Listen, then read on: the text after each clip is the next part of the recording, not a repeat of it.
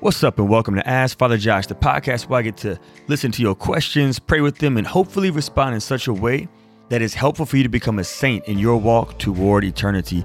Here's how the show goes you hit me up with three to five questions dealing with anything and everything from morality to spirituality, relationship advice, dogma, catechesis, evangelization, and the list goes on and on and on. I will then sit with your questions, I will pray with them, and hopefully I will respond in such a way that is helpful for you to become a saint in your walk toward eternity. If you are a first time listener, I want to encourage you to receive this truth from me. I'm not perfect. Therefore, the advice that I'm going to share on this podcast might not actually be good for you. If that's the case, reject whatever it is that I say that does not help you to grow in your relationship with Jesus Christ. But if my advice is helpful and difficult, then I want to encourage you to lean into God in prayer and study and scripture and sacraments and service to the poorest of the poor so that God can give you the graces that you may need to fulfill the demands of discipleship over time. Also, you can hit me with your own questions at www.ascensionpress.com slash askfatherjosh. Spell out the word ask, A-S-K-F-A-T-H-E-R-J-O-S-H. And you can hit up your questions and comments and critiques to me on that website. You can also stay connected with me through the books I've written through Ascension, uh, Broken and Blessed, Pocket Guide to Adoration, and most recently, Pocket Guide to the Sacrament of Reconciliation. On today's show, we have some amazing topics. We're going to talk about uh, accompanying the dying.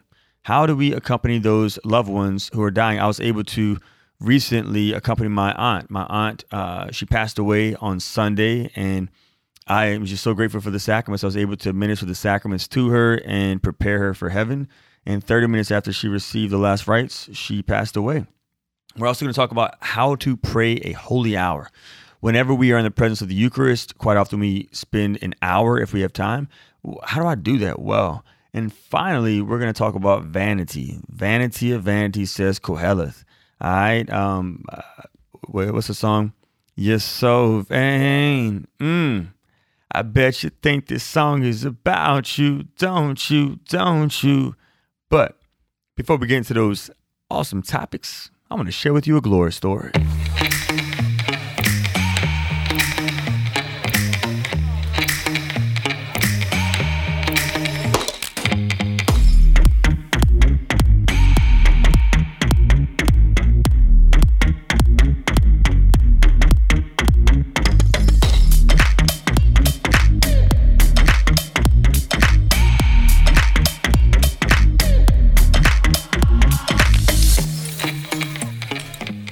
Right, so my glory story is this. As many of you know, uh, I was on silent retreat for eight days uh, with Mother Adela Galindo and the servants of the Pierced Hearts of Jesus and Mary. And thank you so much for those of you who were praying for me and who were fasting for me and offering up penances. It was probably the best retreat of my life. Uh, it was so, so good, so good, so good. The devil hates it because God's so good, so good, so good. God is so, so, so, so, so, so good to me. He was so good to me. It began with, and I'll probably be sharing the fruits of the graces from the retreat for a long time coming, but I'll just begin with the beginning of the retreat. It began with me and Jesus in the chapel together and I I share with the Lord. I just desire to to persevere in my friendship with him. He's my best friend, um, and and really he's my best friend, and I want to persevere in that that friendship. So when I told him that, I perceived him say to me, "Well, Josh, do you love me?" And and as he said it, I perceived him say, "Do you love me with the friendship love?" And I said, "God, you know I love you with the friendship love, like Peter did in John 21." And then I perceived him say, "Well, Josh, but do you love me with the best friendship love?" And not just a friendship love, but like a best friendship love. And even though I say he's my best friend, I had to be honest with him and I had to tell him, Jesus, theoretically, I love you that way, but in my actions, I don't always treat you like my best friend. And so um, that's where it began. It began with him inviting me to go deeper. I, I know the Lord already, but there's always more I can know about the one whom my heart loves. I'm friends with Jesus, but there's always a deeper friendship. And so he just invited me into his life in the Gospels and to really focus on everything about him, like to, to share everything with him and to listen to him share everything with me. And it was absolutely amazing. So good. And so uh, I'll stop right there. So, because there, I mean, like literally, that's just like the tip of the surface. The places that he and I went together on this eight day silent retreat, I will be soaking in the graces for a long time coming. So, feedback. Feedback, we have that coming from Gabriel. Uh, Gabriel writes this Hey, Father Josh, we've never met, but I've been a big fan since I first heard about you in 2015. For the last couple of years, you have been there to guide and accompany me through life, military, deployments, the pandemic, becoming an uncle to four nieces and one nephew. And now, as I prepare to marry my fiance in a few months, thank you for the show. Thank you for your prayers and thanks be to God, Gabriel. Well, Gabriel, thank you for walking with me for the past uh, few years. I will offer Mass for you today. And so there will be a Mass that is said for you and for your fiance as y'all continue to prepare for the Holy Sacrament of, of matrimony. Uh, what a gift. What a beautiful gift. Speaking of gifts, let's go ahead and jump into today's show.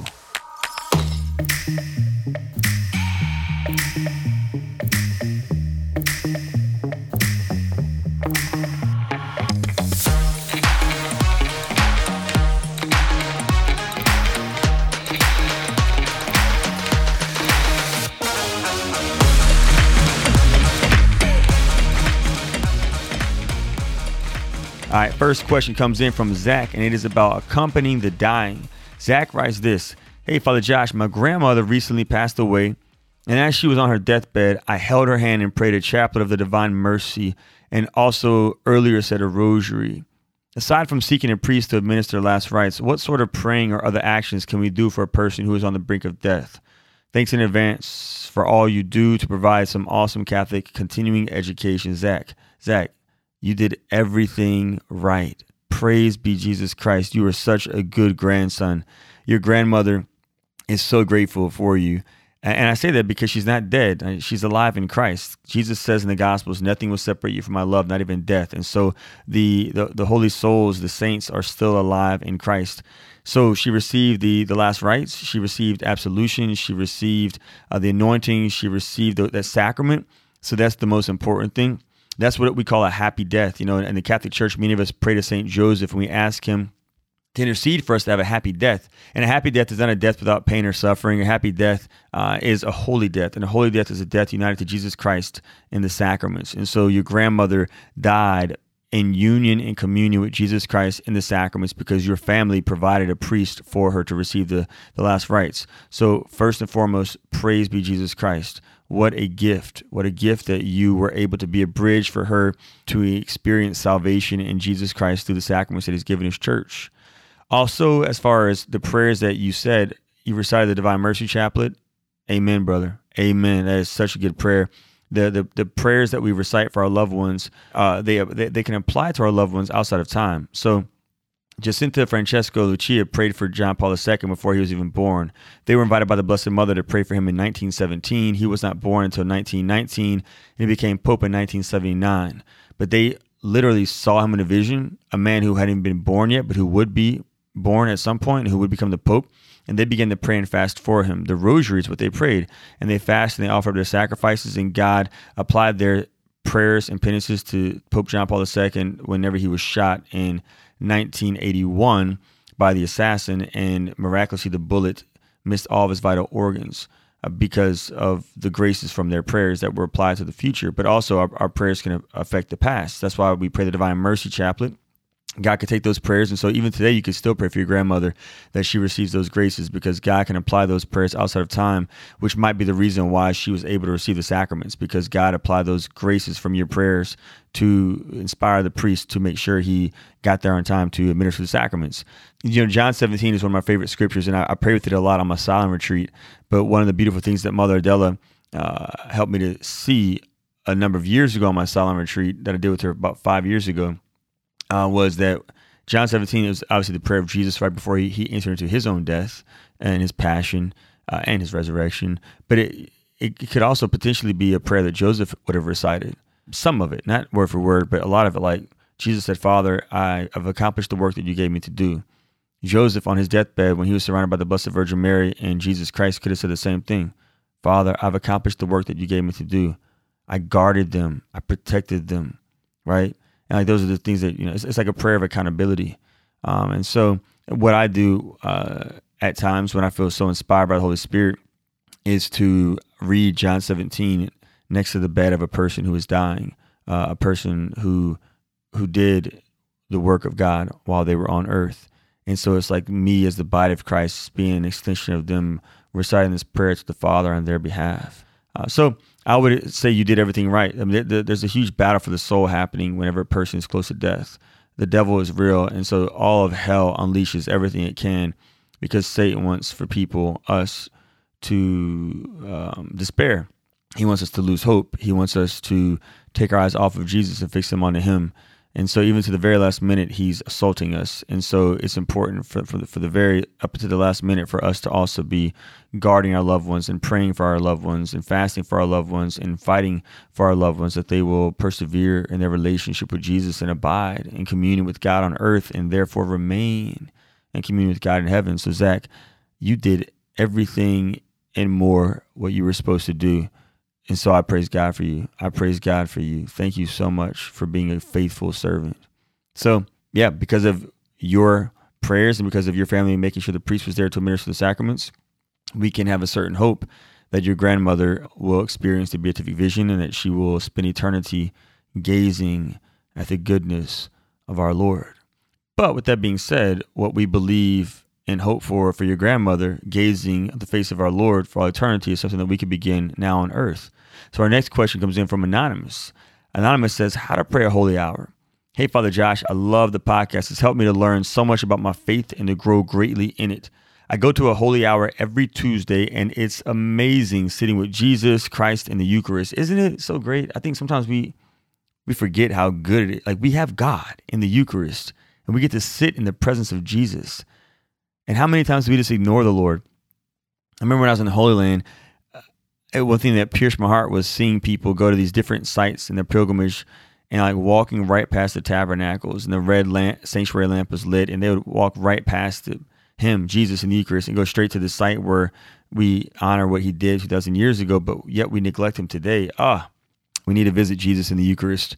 The more attentive we could be to the lord in the blessed sacrament the more attentive we can open ourselves up to being to him and his people who are marginalized and disenfranchised and suffering and poor and ah yeah, let's do it. Okay, so back to your question. But sometimes I find myself distracted. so look, clearly, so do I. Or not fully there with Jesus, and I don't make a great holy hour. Sometimes there's music, and other times I will either pray a rosary or a litany or maybe read. Nothing stands out as what's best for me. Do you have any advice on how I can make a better holy hour and become closer to Jesus in the Eucharist? Anonymous. Yeah, that's a great question. It is true we can be in the presence of God and not be present to God. All right. Does that make sense? We're in the presence of God, but we're not being present to God. As I was praying for you, Anonymous, I was drawn to the scripture and the gospel of Matthew where Jesus invited Peter and James and John with him into the Garden of Gethsemane and he asked them to sit, to watch him, to remain with them, and to pray. They were in his presence. They were in the presence of the body of Christ, like we are in the presence of the body of Christ when we're in Eucharistic adoration. They were in the presence of the body and blood of Christ as we are, and yet they chose to sleep. They chose to daydream. They chose to be inattentive to Jesus's body in the Blessed Sacrament. So, what can we do to not imitate them? Because he chastised them. He said, What are you doing? I get it. Like, there are times where we're going to fall asleep because we're exhausted. And, like, as long as that that wasn't our intention of going adoration, like, you don't go to sleep. But if you do fall asleep, sometimes you're resting in the Spirit. Sometimes the Lord wants you to do that, right? Um, we always go before the Lord and say, Father, what is best? What do you desire? And then if we don't have any clarity on what the Father desires, then we come up with a plan, always open to the Holy Spirit redirecting that plan when we get there.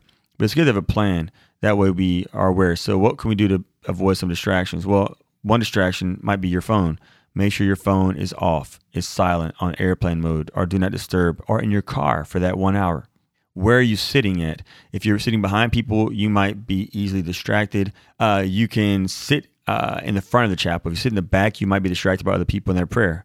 Um, you might be looking at them and wondering how their prayer is going. And Jesus is like, look at me. Pay attention to how the posture you're in. Jesus Christ prayed standing, sitting, kneeling, and lying prostrate.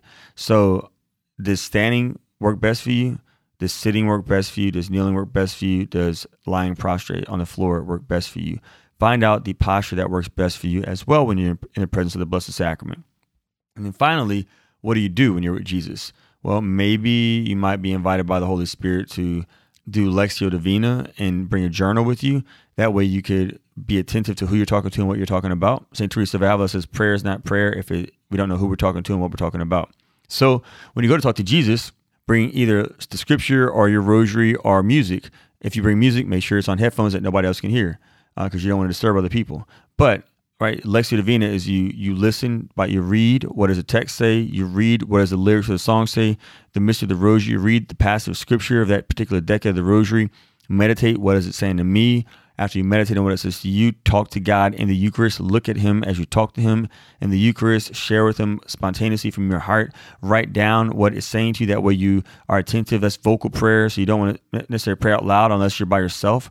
But if you're with other people, start writing down what you're saying to Jesus. That way you're uh, attentive to the conversation with the Lord um, based on the, the, the rosary mystery or the song or the scripture passage, and then sit with Jesus in silence and look at him and let him look at you and adore him as he as he delights in you.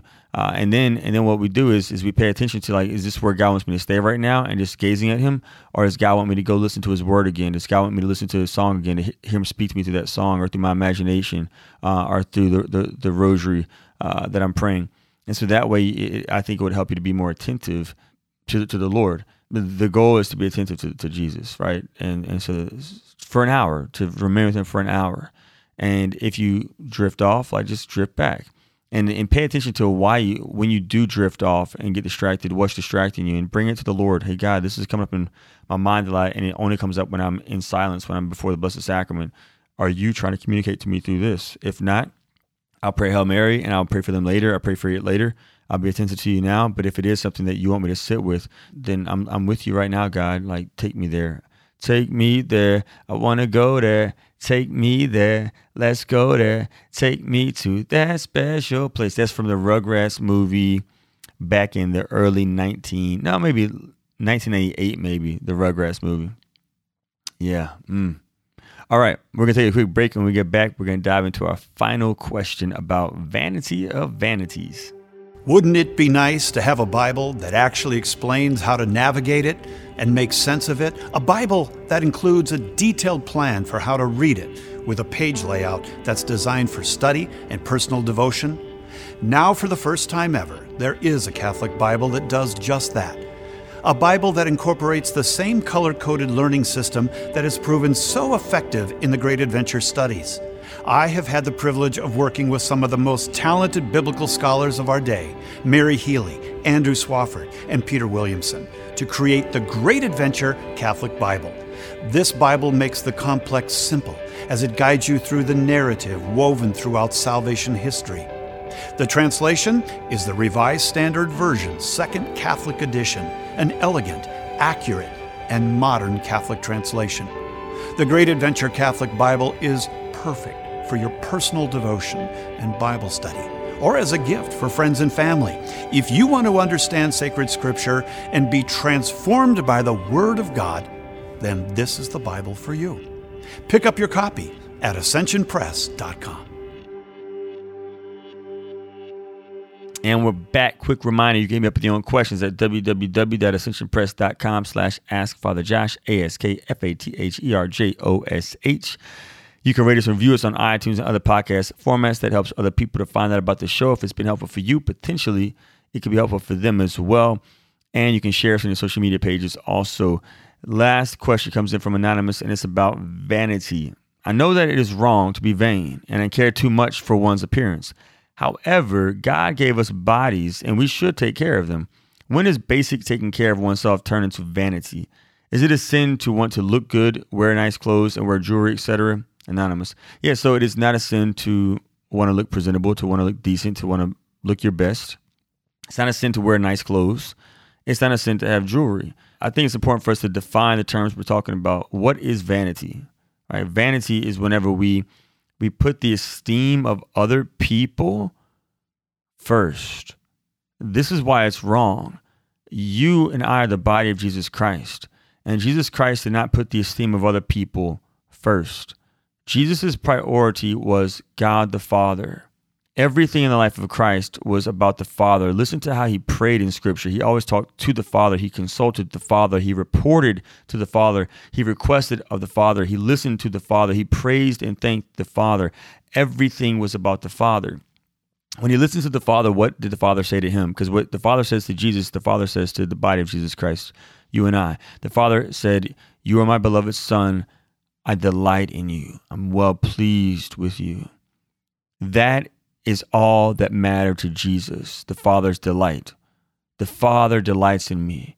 The Father's delight dictated every decision Jesus Christ made, not the delight of the apostles, not the delight of Mary and Martha, not the delight of Lazarus, not the delight of the scribes, Pharisees, or Sadducees, not the delight of the woman at the well, not the delight of anybody else, no matter how good they were, how holy they were, how much they liked him, how much they appreciated him, how much time he spent with them. It was the Father's delight that he was rooted in. Matthew chapter 5 says, Blessed are the poor in spirit. The poor in spirit are people who are rooted in God being sufficient. God is enough. For Jesus, the Father's delight was enough. He didn't need the Father's delight and this X, Y, or Z. It was just the Father's delight. And the, the same is the case for us. That's the goal of the spiritual life is for us to be drawn to that place where we believe in our heart and our mind that the Father's delight in us is all that we need, is all that we are concerned with. Now, with that being said, it's good to look presentable, right? But if my decision to be presentable, uh, to look good, is because of the opinions of others, what are they going to think about me? Are they going to like me more? How are they going to respond to me? If it's based on that, if I'm allowing their opinions to dictate my choices and how I look, what jewelry I wear, what clothes I buy, then that's problematic. I should pick my jewelry and my clothes and my appearance should be dictated by the Father's delight in me.